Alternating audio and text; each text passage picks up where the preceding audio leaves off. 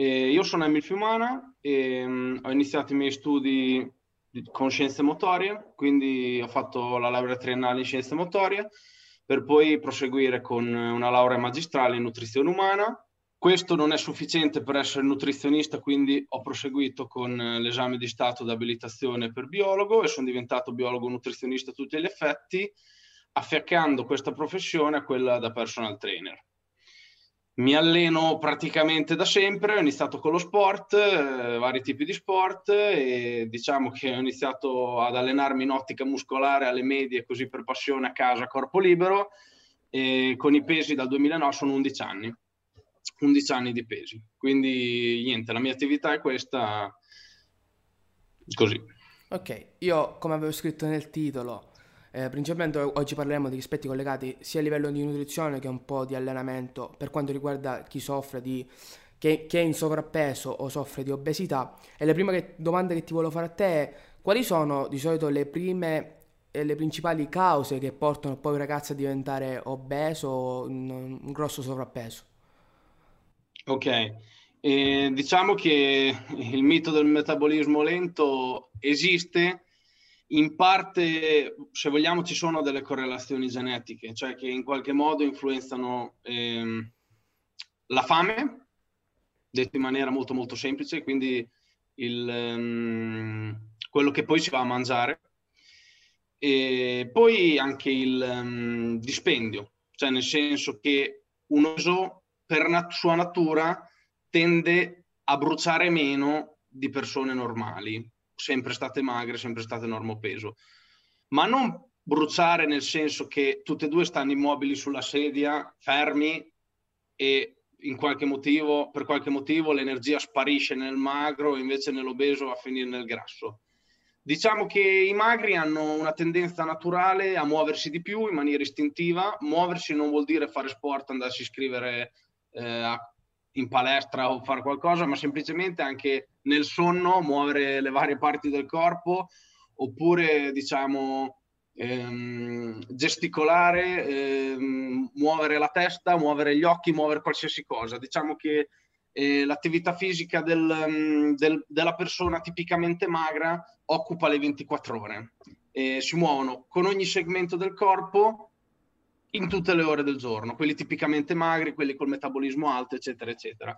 In più hanno una buona regolazione dell'appetito, capiscono quando è ora di smettere di mangiare, non hanno probabilmente, è gente che tendenzialmente non si abbuffa, è gente che appunto riesce a ascoltare la propria fame. Nell'obeso questi meccanismi sono un po' più difficili. Diciamo che eh, è molto più facile mangiare tanto, anche se magari non si mangiano tante schifezze, anche se magari non si fanno tanti pasti, L'obeso ha diciamo, questa capacità di mangiare tanto e non saziarti, soprattutto con i carboidrati quando è grasso. Da un punto di vista genetico, detto in maniera molto semplice, questo è, questo rimane. Diciamo che non esiste energia che sparisce nel magro e invece nell'obeso va tutta nel grasso. Quindi diciamo che in questo caso il somatotipo è determinante in base a quanto poi devi, devi lavorarci tu, no? Il somatotipo è una semplificazione, diciamo, non è che è un qualcosa che ha carattere scientifico, lo si usa per, um, per parlare tutti la stessa lingua, cioè che magari col termine endomorfo si identifica la persona che tende a mettere su peso. E però sì, ma con una persona si può fare tranquillamente un piccolo recap di quel che sia stato il suo passato alimentare e metabolico, cioè eh, come sei stato da bambino fino alla pubertà, che quello è il periodo più importante, poi si chiede anche dalla pubertà fino al momento della visita e, e, da quello lì si può fare un'idea di come può essere la persona, di come può essere il metabolismo, eccetera, però non è che si parla in maniera tecnica di un endomorfo come uno schedato a vita che è un... Assolutamente. Ti faccio un'altra domanda. La quarantena può influire sull'obesità o aggravare chi è già un soggetto in sovrappeso?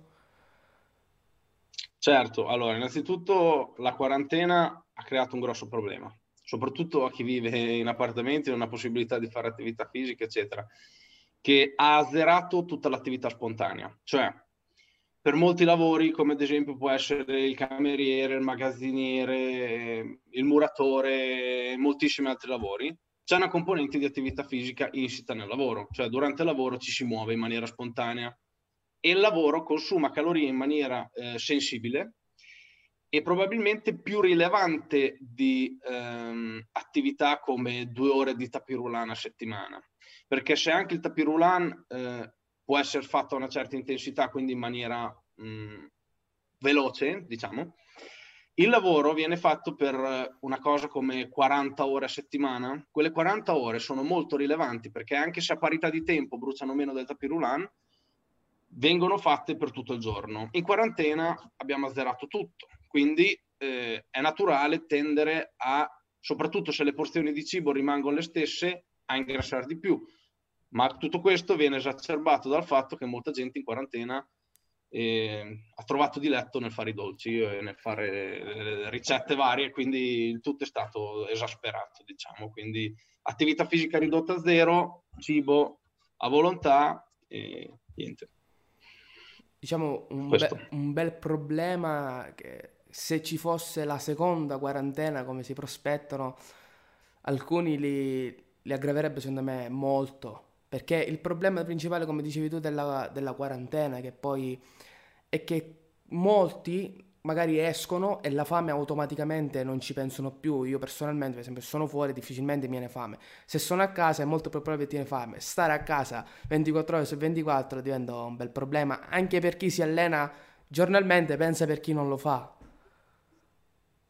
Sì, diciamo che il cibo riesce anche a colmare qualcosa che non ci sia dalla vita e, e si può mangiare anche per semplice noia. Cioè, eh, facciamo caso anche nel quotidiano che molte mangiate vengono fatte semplicemente per noia, del tipo eh, venerdì sera cosa facciamo? Ah no, facciamo una mangiata, come per dire facciamo una partita a calcetto, cioè come se la mangiata fosse il sostituto della partita a calcetto.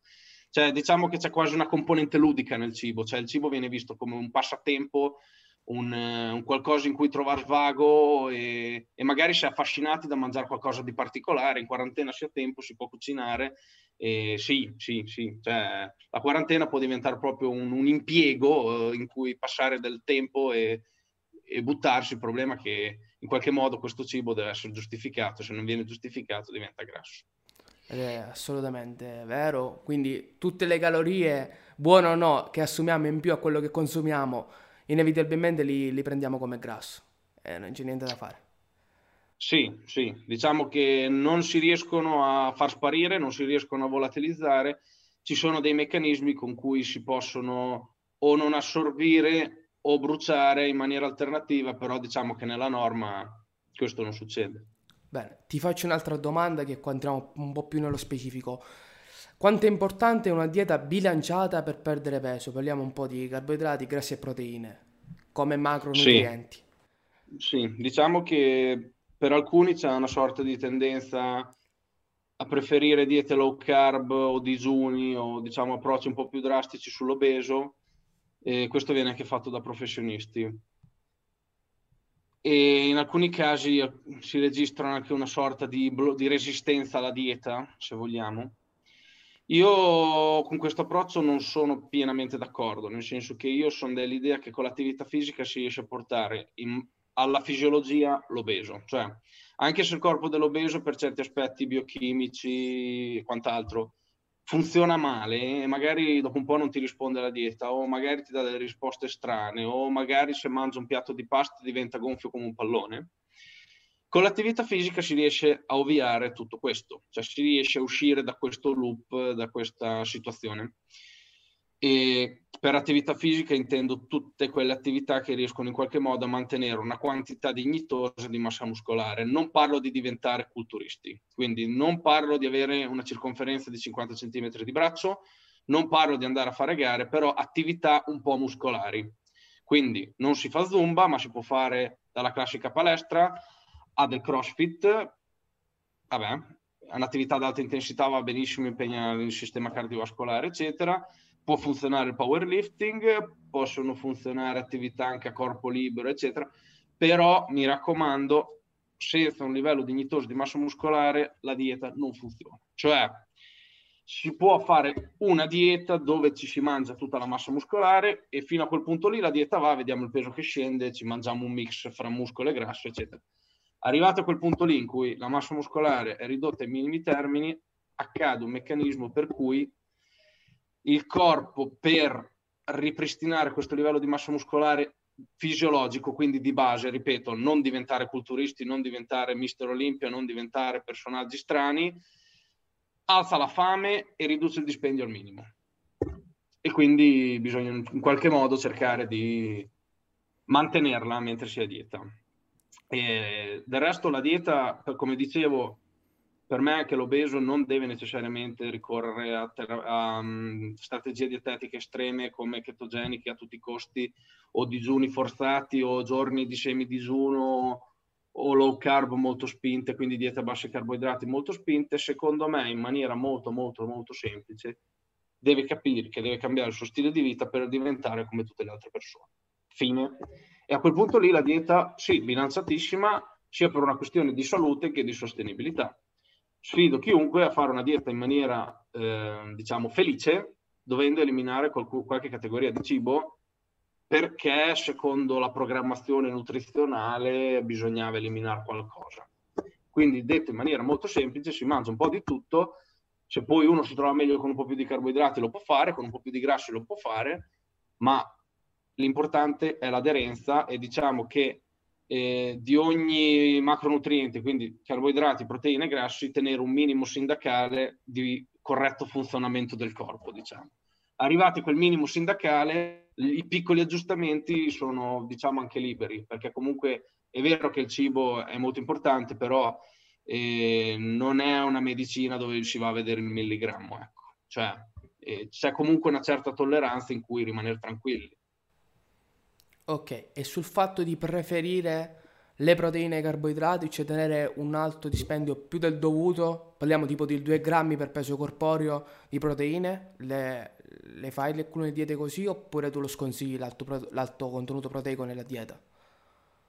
Allora, innanzitutto per chi si allena in ottica muscolare il range di riferimento è 1,6-2,2 per grammi pro chilo, quindi se parliamo di 2 grammi non è che stiamo parlando di una dieta tremendamente iperproteica, in quel caso di una dieta iperproteica si può parlare sui 3 grammi per chilo.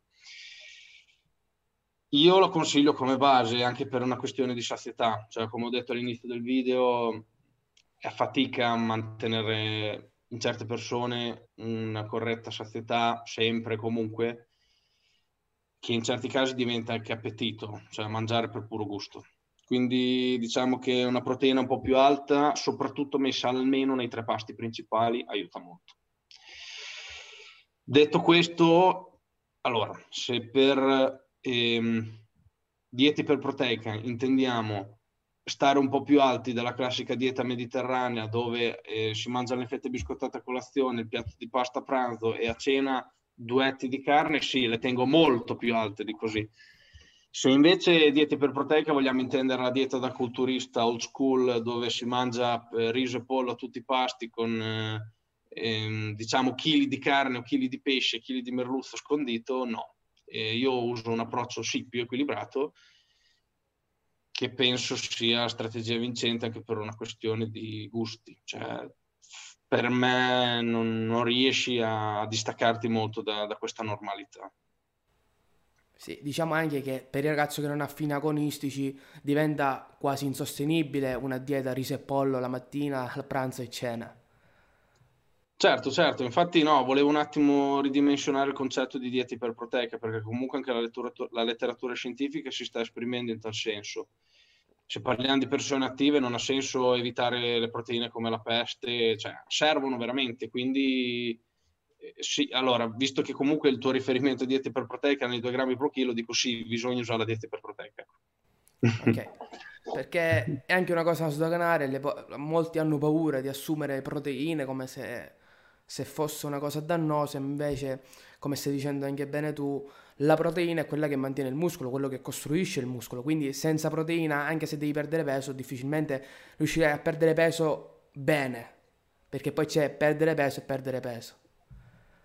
Sì, diciamo che comunque solitamente chi si approccia a un corretto stile di vita raramente trascura le proteine da non far funzionare la dieta.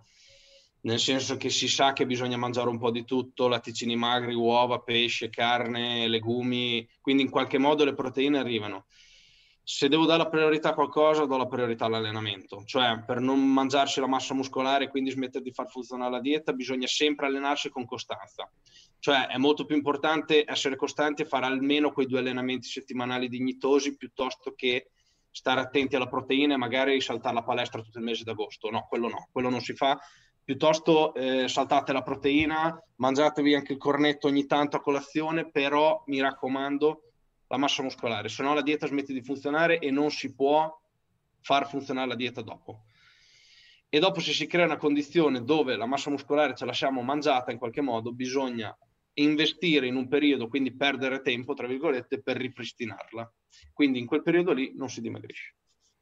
Ok, io ti parlo per questo fatto delle proteine perché in prima persona chiunque da ragazzo penso abbia fatto una dieta e la classica dieta è la mattina due biscotti, poi il pranzo lo, eh, la, alle 10 lo yogurt, la pasta, che quindi il carboidrato a pranzo e la proteina alla sera con pochi carboidrati perché rischi di appesantirti, no? Quella lì è insostenibile in primis per una questione di sazietà, nel senso che anche se si fa una dieta tecnicamente sbagliata, cioè mh, sbilanciata da un punto di vista del bilanciamento dei carboidrati, proteine e grassi, in un modo o nell'altro si riesce a dimagrire se l'attività fisica è di qualità.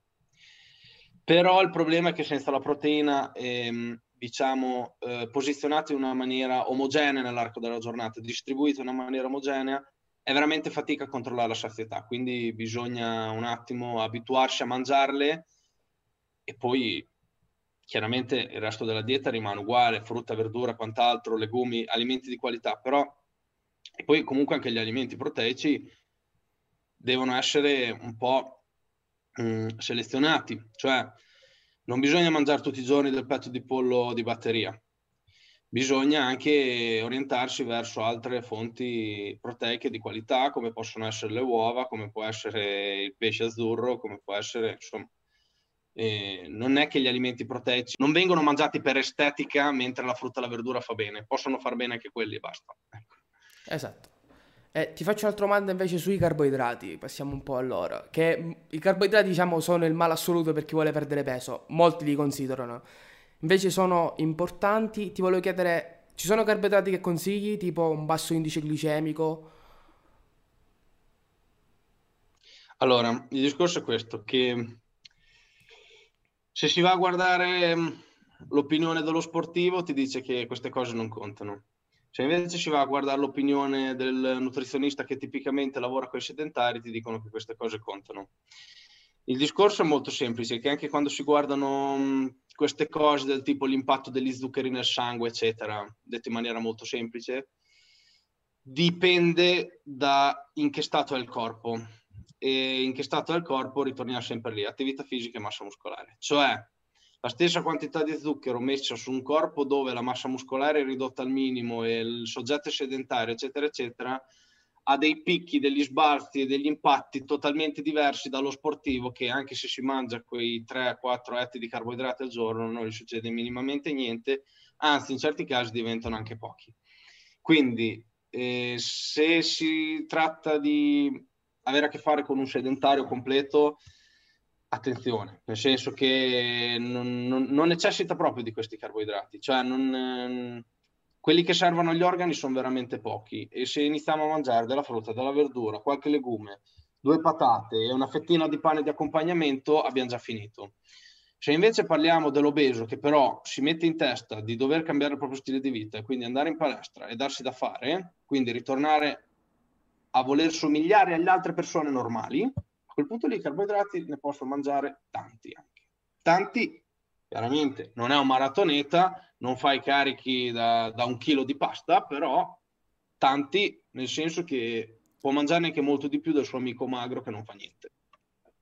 Ok, quindi questa cosa l'abbiamo un po' accennata, te la volevo fare come domanda, te la faccio ora. Chetogenica la consigli o la sconsigli? Io lo sconsiglio eh, sia per una questione di aderenza, nel senso che secondo me dal, di, dal momento in cui si decide di voler dimagrire e dimagrire per sempre e star sereni mentre si dimagrisce, non si può fare una strategia del genere. Nel senso che prima o poi si vorrà pure andare a mangiare una pizza con l'amico, magari c'è il compleanno, magari qualsiasi cosa, se vuole uscire col partner, su qualsiasi cosa. E secondo me la chetogenica non riesce in nessun modo ad adattarsi a persone che vogliono vivere la convivialità a pieno, perché non si può tutte le volte che si esce correre dietro al cameriere per ottenere la bistecca con un contorno di verdura e, e cose che magari si possono sposare con questo regime. Quindi, ripeto, secondo me eh, la chiave è approcciarsi all'attività fisica e capire che bisogna diventare persone normali il prima possibile e a quel punto lì si può stare tranquilli, ma veramente tranquilli, vanno benissimo le diete bilanciate poi magari se all'inizio vediamo che premia di più un approccio dove i carboidrati sono più moderati, magari nelle giornate di normalità, quindi non nel fine settimana, non quello uscito ogni tanto, si abbassano un po' i carboidrati, ma non li eliminerei mai del tutto.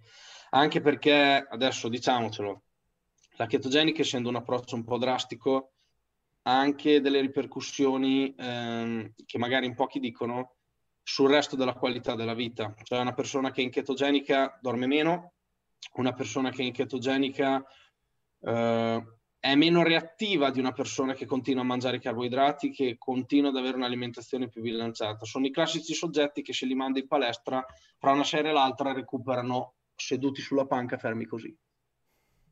So, ti dà... Allora, il carboidrato è il carburante preferenziale per il nostro corpo e toglierlo equivale a un po' a spegnere il corpo da un punto di vista di metabolismo. Quindi di, le ketogeniche se piacciono e se qualcuno per qualche motivo le vuol fare, oh, d'accordo, van bene, il peso cala inevitabilmente, guarda, efficaci quanto vuoi, però secondo me se uno la vuole vivere in maniera totalmente serena, la chetogenica non c'è bisogno che la faccia. Io non la, faccio, non la farei fare neanche agli obesi. Ok, e invece per quanto riguarda il digiuno intermittente? Il digiuno intermittente è un'altra di quelle strategie che in questi casi vengono affiancati, cioè si parla appunto di, di obeso che è dieto resistente, fa fatica, che ha perdita di peso, eccetera, eccetera e, diciamo sia per questioni fisiologiche che per dare degli shock un po' più estremi al corpo si applicano dei disuni, cioè dove si dice al corpo appunto eh, ascolta io te non ti do niente, usa le tue risorse per, eh, a scopo energetico. Però eh, anche in quei casi lì, se ci si mette in testa di dover cambiare, ripeto, attività fisica, massa muscolare, anche il digiuno non serve. Se poi vogliamo saltare la colazione, non c'è nessun problema, perché alla fine il protocollo più comune, il 16-8, quindi 16 ore di digiuno, 8 ore di alimentazione, non è altro che un salto della colazione dove non si fa neanche il primo spuntino, si va direttamente al pranzo. Quello è già un digiuno intermittente. Se lo si fa per comodità va bene, però io dico che statisticamente chi si allena bene a colazione ha fame perché aumenta il fabbisogno calorico, ha bisogno di mangiare di più la persona e già saltare la colazione si taglia una bella finestra di tempo in cui si eh, potrebbe mangiare, quindi solitamente si ha fame. Poi se la persona magari fa un, diciamo, quantitativo di attività fisica più moderato, si può applicare anche il digiuno intermittente, ma più che altro per aderenza, più che per questioni diciamo meramente tecniche, cioè la bilancia non va giù, la bilancia va giù lo stesso, se si fanno le cose fatte bene. E io ti volevo fare un'osservazione che ora non so se è giusta, che è quello che ho fatto io, perché io il digiuno intermittente l'ho provato come approccio alimentare circa un mesetto, quindi 30 giorni, per vedere un po' come reagivo. E ho notato che non tanto, cioè non mi è cambiato, perché comunque l'apporto calorico io lo riesco a gestire. Cioè se devo mm, mangiare io 2000 calorie o li mangio in 6 pasti, o li mangio in 4, in 3, non mi cambia. Cioè so che devo mangiare quelle cose e le mangio. Però per un ragazzo che deve iniziare, quindi deve, deve perdere peso e quando inizia a mangiare non riesce a, dar, non riesce a darsi un limite. Il saltare tipo la colazione o il saltare la cena, comunque un pasto, non potrebbe aiutarlo nel evitare che quel pasto poi si, si vada ad aumentare le calorie, quindi mangia un po' di più, aumenta le calorie in quel pasto saltandolo? Allora, il discorso è questo, che è totalmente soggettivo. Perché? perché ci sono delle caratteristiche genetiche, quindi che variano da persona a persona, che portano a eh, saziarsi più sul lungo termine o sul breve termine. Cioè esistono persone che sono più sazie mangiando poco e spesso e ci sono persone che sono più sazie mangiando in maniera rarefatta. Sulla persona che è più sazia mangiando in maniera rarefatta, cioè che riesce anche a mangiare, diciamo, una volta ogni tanto, però quando mangia deve mangiare, ben venga usare il digiuno intermittente. Sulle altre persone no. No perché si tratta di persone che eh, hanno bisogno di mangiare spesso, anche se le abbuffi, o meglio, loro credono di abbuffarsi, dopo tre ore hanno fame lo stesso, quindi diciamo che sono strategie che andrebbero molto individualizzate secondo me. E comunque il digiuno intermittente non ha nulla di più di una dieta normale fatta sul lungo termine. Cioè, come, come dico sempre, il digiuno intermittente non è altro che... Allora, il corpo per andare in salute eh, vuole una carenza, cioè vuole che tutti questi eccessi di cibo, questi bombardamenti che poi intasano un po' tutto, siano ripuliti. E digiuno intermittente non è altro che un, um, una dieta fatta sul breve termine, cioè si dà qualche ora al corpo di tregua, lui non ha cibo e inizia, eh, se vogliamo, a ricostituirsi, ad autoricostituirsi. Ma questo accade anche con una dieta fatta sul lungo termine, cioè se noi invece che stare diverse ore senza mangiare oppure applicare dei giorni di, dove non si mangia praticamente niente, se noi stiamo due mesi, tre mesi, eh, nel caso dell'obeso il, il, percorso dietetico dura anche due anni, perché se ci sono veramente tanti chili da perdere e poi si vuole consolidare il risultato, due anni ci vogliono. Eh, diciamo che il corpo legge la, questa privazione di cibo nello stesso modo, cioè il fatto che si mangi un po' meno in maniera moderata porta agli stessi risultati del mangiare praticamente niente per... Cioè, da un punto di vista salutistico, la classica dieta dà comunque tutti i benefici, cioè, quindi non è che serve un protocollo strano che se non faccio quello, non faccio la mima digiuno, non faccio quello, non faccio quell'altro, non ottengo dei risultati oppure non sono in salute. La salute si raggiunge uguale. Ok, bene. Eh, ti faccio un'altra domanda che abbiamo già accennato prima, ne abbiamo parlato, però la, la volevo specificare un po' di più per quanto riguarda l'allenamento. O reputi fondamentale l'allenamento per perdere peso, naturalmente poi abbinata ad una dieta? Senza allenamento non andate assolutamente da nessuna parte. Cioè, eh, come dicevo, dimagrendo si perde fisiologicamente anche massa muscolare, a meno che non si decide di fare un'attività con impiego muscolare, quindi non parlo di cardio, parlo proprio di attività dove i muscoli si usano, ho fatto l'esempio inizio video. E, ehm, quindi, vabbè, ripeto, se vogliamo fare la classica palestra, se vogliamo fare del crossfit, se vogliamo fare del corpo libero, se vogliamo fare del powerlifting o comunque attività ad impiego muscolare. Se usciamo da queste attività è fatica prevedere, prevedere cosa può succedere, però dato che comunque il topic eh, del di questo podcast è parlare di obesità, eh, è fatica mh, mm, riuscire a ottenere un risultato definitivo, quindi perdere tutti i chili, cioè non è che dobbiamo fare l'errore come fanno in molti che faccio la dieta, cioè una dieta, perdo boh, 20-30 kg, mi riduco che non mangio più niente, poi ne ho altri 20 da perdere e dico, ah però io prima ero 30 kg in più, quindi non riesco a perdere tutto il peso, eh, questi, questi, 20 kg qui me li devo tenere perché io son, ho la genetica brutta e il metabolismo lento. No, no, no. Per evitare questa situazione si fa attività fisica. E, e cosa serve l'attività fisica? L'attività fisica serve per poter tornare a mangiare di più dopo che si è mangiato di meno per la dieta. Cioè, se noi facciamo la dieta da attivi, noi dopo che abbiamo fatto la dieta possiamo ritornare a mangiare di più forse come all'inizio, se non addirittura, in alcuni casi addirittura di più. Quindi noi facciamo la dieta, dimagriamo 20-30 kg la prima volta, perché la prima dieta è quella che funziona sempre di più, quella dove si perdono più kg. Poi nel tempo possiamo ritornare a mangiare di più e poi eventualmente rimetterci a dieta e andare a perderli veramente tutti. Si va giù a gradini, praticamente. Dieta, ritorna a mangiare di più, ritorna a dieta, ritorna a mangiare di più, ritorna a dieta, ritorna a mangiare di più, finché li ho persi tutti e dopo se vogliamo possiamo parlare anche di cosa succede quando li ho persi tutti, cioè capire qual è il muro. Praticamente sul, sul soggetto che riesce a tenere livelli dignitosi di massa muscolare il percorso è questo. Sul sedentario, una volta che siamo arrivati a, mangi- a mangiare poco, ci siamo mangiati tutto il muscolo, abbiamo perso un po' di grasso, è finito lì il discorso. Chiuso. O si rimane così a mangiare poca vita, oppure succedono due scenari tipicamente.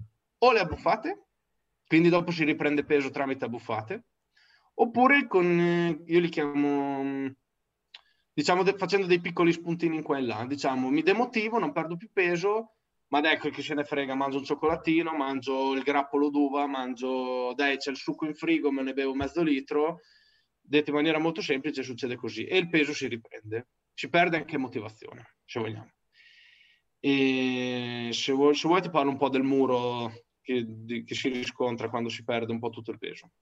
Cioè, praticamente noi siamo abituati un po' a vedere il grasso anche da un punto di vista sociale come un qualcosa che meno ce n'è meglio è. Cioè, più dimagrisco e meglio sto, soprattutto perché gli altri mi vedono magro. Il problema è che il grasso è un organo e negli obesi eh, diciamo che il livello minimo di grasso è eh, utile, è più alto. Mi spiego. Ogni persona ha un suo range soggettivo di grasso in cui stare, cioè un limite minimo e un limite massimo.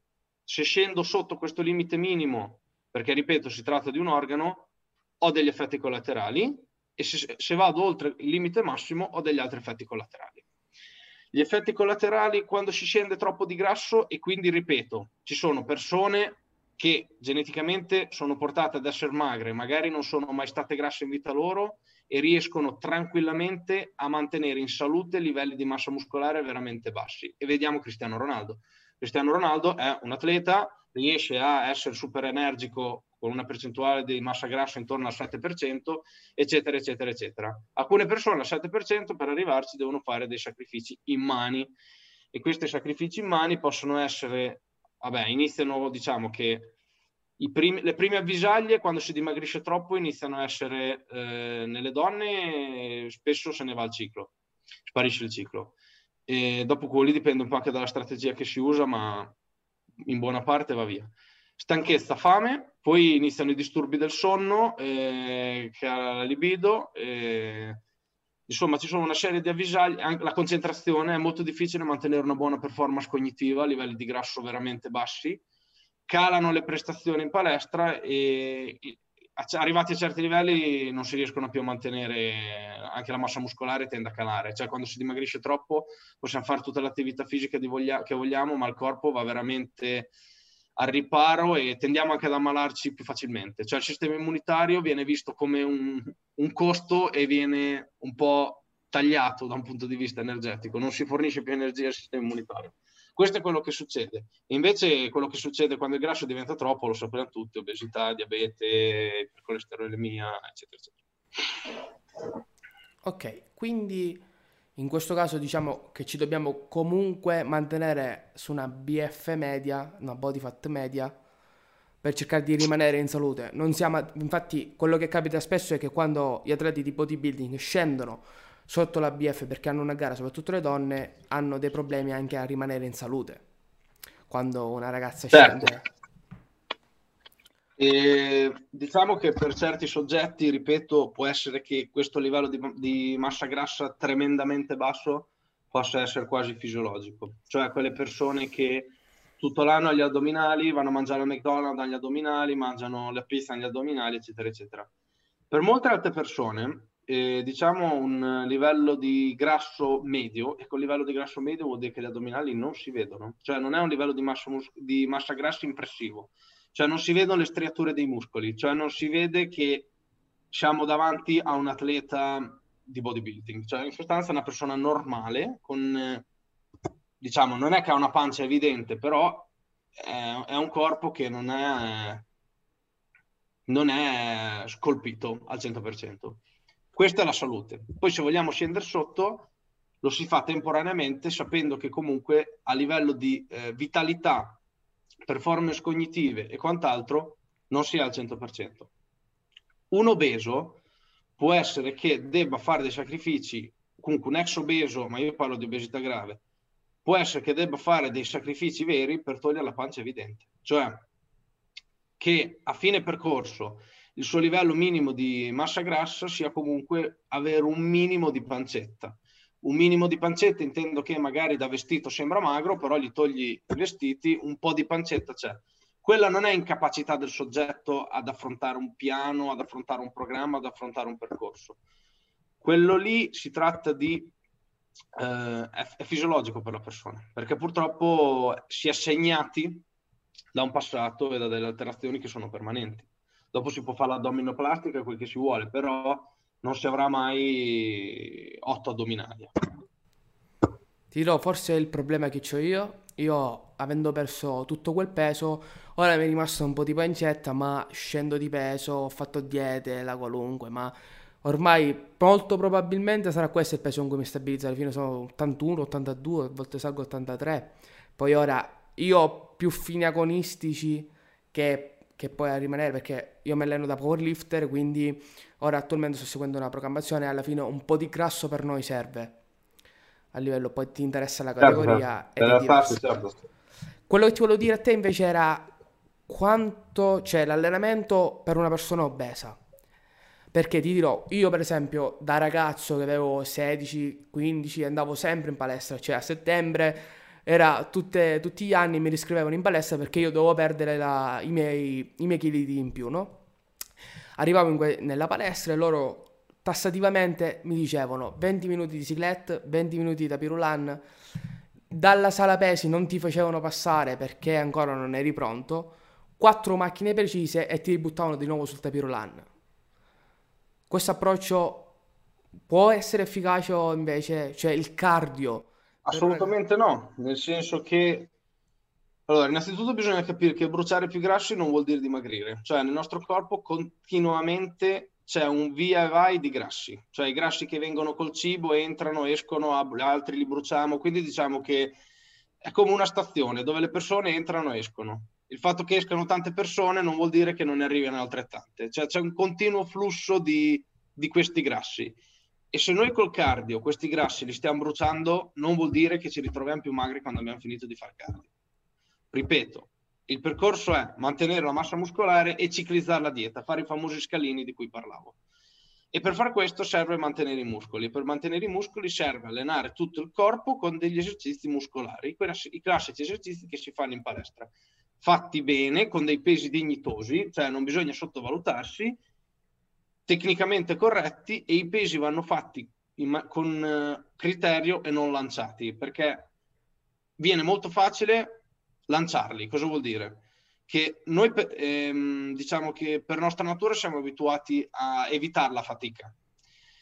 E il cervello non vuole far fatica quando andiamo in palestra e quindi quando noi prendiamo un attrezzo in mano ci viene tremendamente facile lanciarlo. Invece bisogna fare una cosa naturale, cioè mettersi lì a dire anche se il mio corpo non vuole, devo far fatica per stressare i muscoli, mantenerli e far funzionare la dieta, che è una cosa naturale ma tremendamente funzionale. Cioè, funziona così. Questo è quello che serve per fare la dieta. Ok, quindi reputi che l'allenamento con sovraccarico sia fondamentale, cioè l'aumentare il muscolo alla fine è quello che poi ti determina la perdita di peso maggiore. Sì, è un prerequisito più che... cioè non, non, non se ne esce, ma anche le evidenze scientifiche... Ho fatto la mia tesi di laurea triennale su questo, cioè, ho parlato proprio dell'allenamento per il dimagrimento non si esce da questo, cioè bisogna farlo veramente per forza. E infatti chi lo fa bene sa meglio di me che dopo la dieta diventa una cosa tremendamente istintiva e facile. Cioè chi si allena bene, che ha... E, ripeto, non parlo di essere atleti e allenarsi 5-6 volte o 7 a settimana. Parlo di fare i pesi fatti bene anche solo due volte, si può fare qualsiasi protocollo alimentare. Dopo chiaramente se uno si allena solo due volte magari deve mangiare un po' meno. E invece il cardio, anche il cardio serve, cioè per stare in salute col corpo, ma anche perché no, mangiare un po' di più, il cardio serve. Però questione che per certi lavori il cardio non serve farlo. Cioè, se noi lavoriamo in ufficio, è chiaro che eh, un po' di cardio servirebbe perché noi stiamo fermi tutto il giorno, ma se facciamo lavori come il cameriere, o lavori dinamici dove ci si muove, il cardio è quello, cioè noi ci muoviamo tutto il giorno, la nostra vita è una passeggiata, cioè il nostro lavoro è una continua passeggiata, non serve far cardio. Analogamente si potrebbe pensare che non serve far cardio, parlo per un punto di vista più di salute, se si fa un'attività dinamica tipo circuito, tipo CrossFit, cioè quelle attività lì dove i recuperi sono i recuperi eh, generali del corpo vengono tenuti bassi, praticamente tutto l'allenamento viene fatto con frequenza cardiaca alta e quindi anche se usiamo i pesi sostanzialmente è come se stessimo facendo un tapirulano ad alta intensità, cioè il cuore pompa sempre, sempre, sempre, sempre. Quindi è cardio. È cardio, cioè se io vado in palestra invece che fare il classico allenamento con eh, due o tre minuti di recupero esercizio, mi metto le mie stazioni e fra una stazione e l'altra faccio 30 secondi, oppure se mi alleno in maniera veramente intensa, 60 secondi, 75 secondi, perché se uno ha dei carichi veramente alti, si impegna e tiene i recuperi bassi in relazione all'intensità che sa esprimere, il cuore pompa sempre, pompa sempre, pompa sempre e si adatta, è come se fosse un cardio. Altrimenti, se vogliamo concentrare del cardio in poco tempo, esistono i protocolli HIT, quindi HIT, ad alta intensità, e alcuni durano meno di 4 minuti. Il Tabata dura 3 minuti e 50 eh, sono diciamo delle staz- dei, dei mi- mini circuiti dove facciamo degli esercizi ad altissima intensità col cuore in gola per 20 secondi facendo 10 secondi di pausa. Questo per 8 volte. Quindi in 3 minuti 50 riusciamo a mantenere una frequenza cardiaca perennemente alta e se fatto due volte a settimana questo è do- documentato scientificamente che dà degli adattamenti. Quindi con eh, 7 minuti e 40 a settimana riusciamo a far cardio. Dopo è chiaro che vanno contestualizzati un po' nella programmazione perché è un qualcosa di pesante, però danno i, suoi, i loro, i loro bei risultati, anche con pochissimo tempo. Spero di aver risposto un po' a tutto. Sì, diciamo per concludere che alla fine, come la dieta, ci vuole un allenamento bilanciato bisogna, è fondamentale, come hai detto tu, allenarsi con i pesi, è anche fondamentale tenere comunque all'interno della programmazione un po' di cardio che aiuta a livello cardiovascolare, comunque ti aiuta a mantenere, a fare un po' di fiato che ti serve comunque nella vita di tutti i giorni. Sì, ma ti serve anche nell'allenamento, nel senso che se uno fa zero cardio non recupera bene gli allenamenti, cioè il cardio è un recupero attivo, cioè un corpo che non, ha, non è abituato a far cardio eh, viene sfasciato dagli allenamenti solitamente. Invece chi ha il cuore allenato recupera anche meglio da questi. E, ehm, l'unica tipologia di cardio che io veramente tendo a consigliare è quella a media intensità, cioè la classica corsa da un'ora, un'ora e mezza, due ore, quel che è.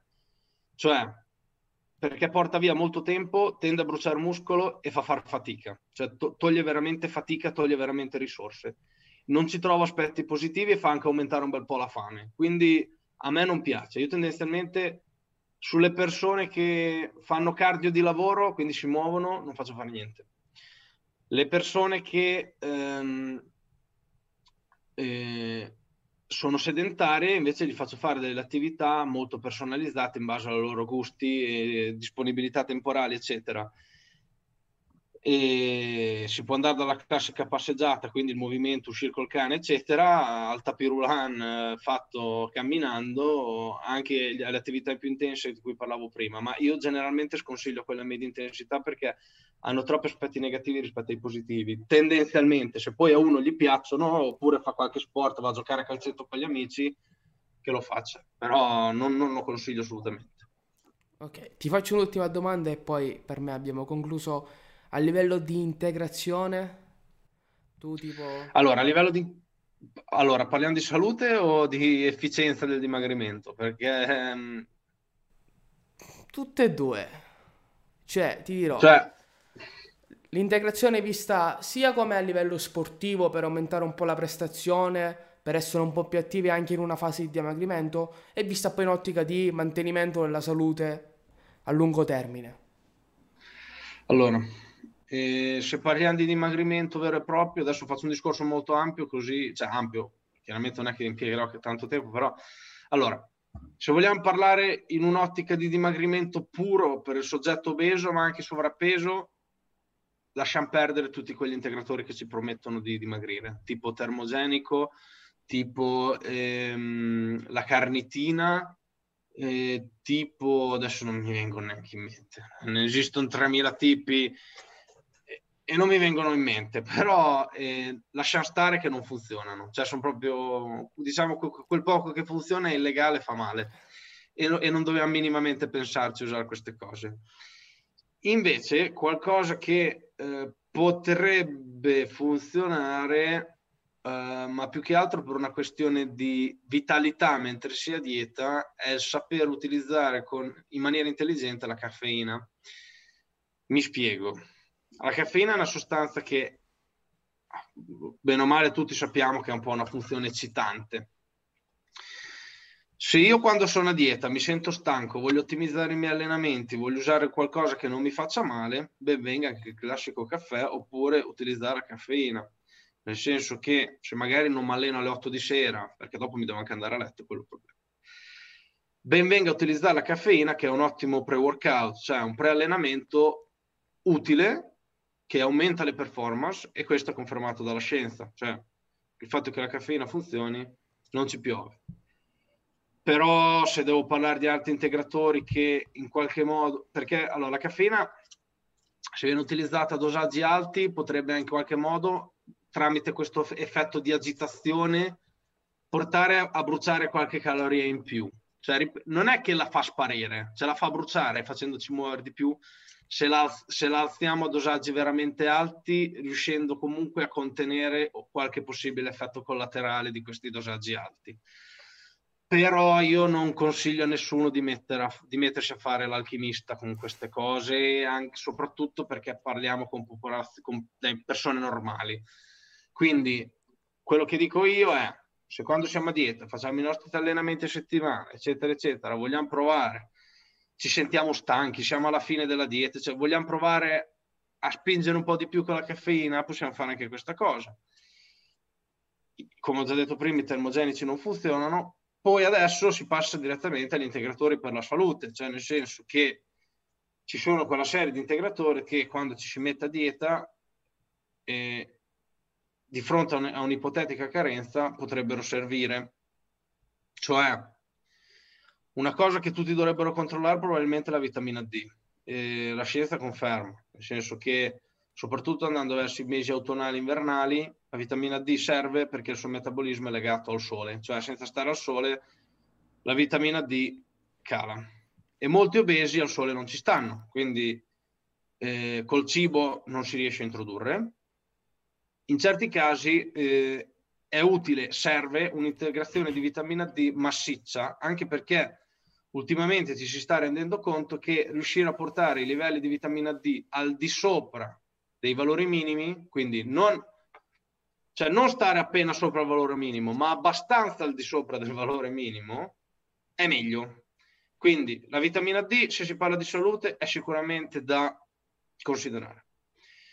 Il problema, eh, poi possiamo parlare ad esempio del, degli omega 3 che molti non mangiano, cioè nel senso che molti non apprezzano il pesce. Ehm, allora, questa, anche questa questione qui da indagare, nel senso che io ho notato che molte persone, se si adeguano al gusto, cioè se si abituano al gusto, se smettono di bombardare la lingua con sapori forti, quindi con merendine, con gelati, con cicche, caramelle, cose di tutti i tipi, riescono ad apprezzare di nuovo i sapori più naturali.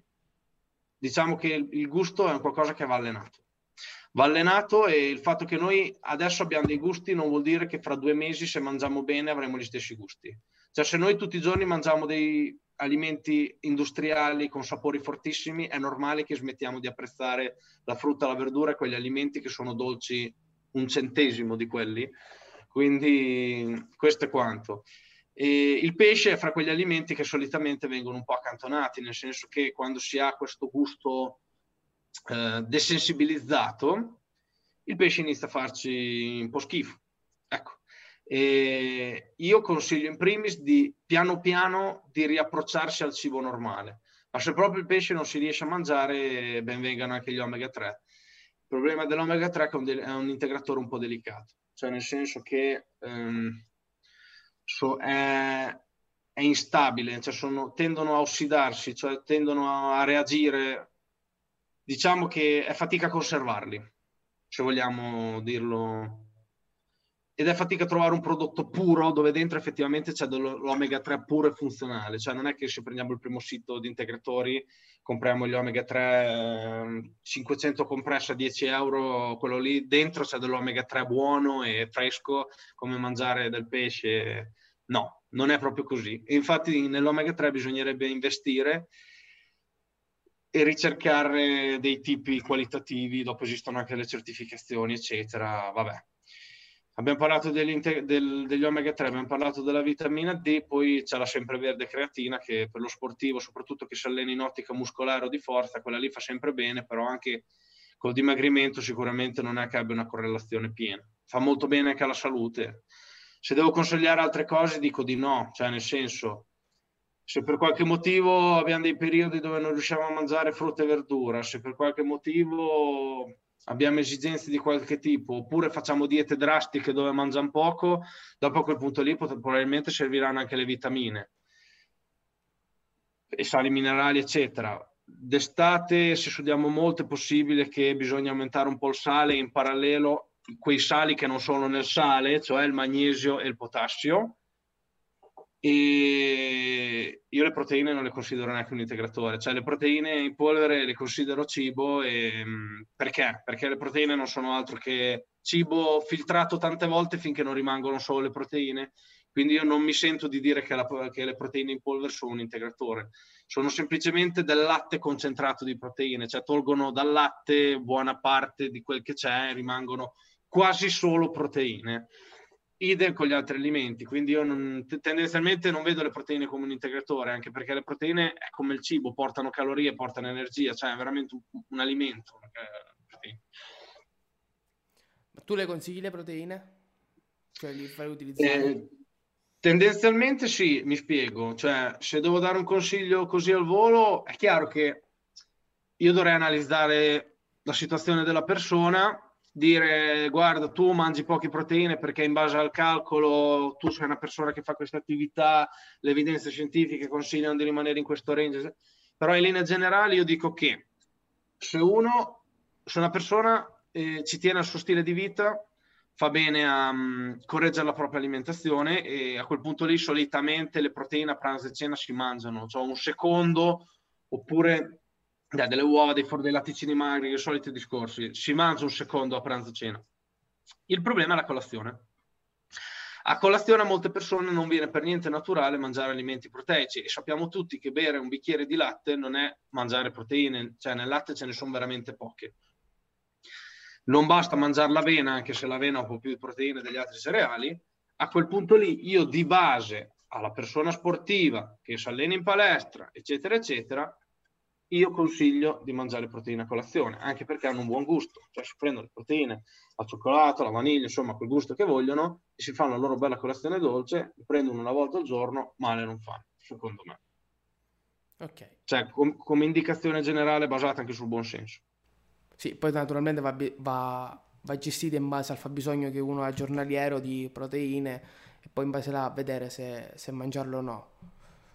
Certo, poi magari un professionista può avere anche occhio, nel senso che se la persona riporta di mangiare dei piatti normali di carne a pranzo e cena, di pesce, e magari con piatti normali, essendo uno sportivo, diventa, le porzioni diventano più abbondanti. Il professionista, per esperienza e a occhio, ad intuito, per calcolo, diciamo, intuitivo, riesce a stimare più o meno quante ne sta mangiando e riesce a capire se la persona è in un range adatto, perché ripetiamo che le proteine, cioè le proteine non sono una medicina uh, che va, bisogna spaccare il grammo, cioè se noi ne mangiamo 10 grammi in più un giorno, 10 grammi in meno, il corpo non se ne rende minimamente conto, anche perché facciamo veramente fatica a stimare con precisione quante proteine apportano i nostri alimenti. Cioè le etichette, hanno, le etichette dei valori nutrizionali hanno una percentuale di errore abbastanza alta, quindi eh, che è intorno al 15%. Quindi se noi sbagliamo di anche un misurino di proteine al giorno, in realtà è possibile che alla fine eh, il calcolo sia, sia, simile ad altri giorni dove non abbiamo sbagliato, perché comunque c'è questa tolleranza di errore. Quindi io tendenzialmente se, se, mi viene in amicizia a qualcuno a dire ma secondo te se mangio le proteine a colazione va bene, io dico di sì, perché dai non fa niente. Ok, grazie per la conversazione, io per grazie la disponibilità. Te, Ok, va bene, ti ringrazio. Ora Ci aggiorniamo. Ciao, ciao. Grazie a te. Ciao ciao. ciao.